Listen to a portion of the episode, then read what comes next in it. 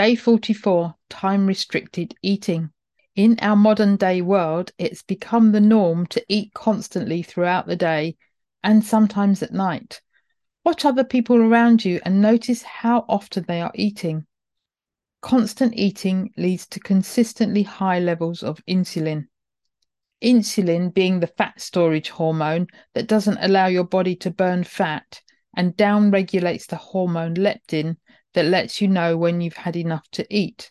Hence, along with the blood sugar highs and lows, the constant eating. The terms time restricted eating, TRE, and intermittent fasting, IF, and fasting are often used interchangeably. I tend to refer to time restricted eating as having an eating window each day. If you have breakfast at eight o'clock in the morning and have your last food or drink except water, black co- tea, or coffee at 2300, 11 p.m., then you have an eating window of 15 hours and you're not eating for nine hours. To improve health, our eating window should be m- much shorter to allow insulin levels to drop in our non eating window. The way you shorten your window is to close your eating window bit by bit.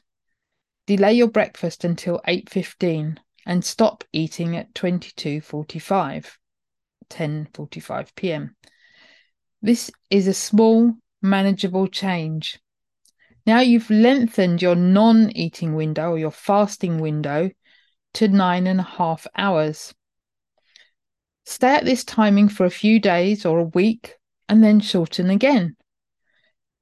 Take the evening back as far as finishing your supper and then keep delaying your breakfast.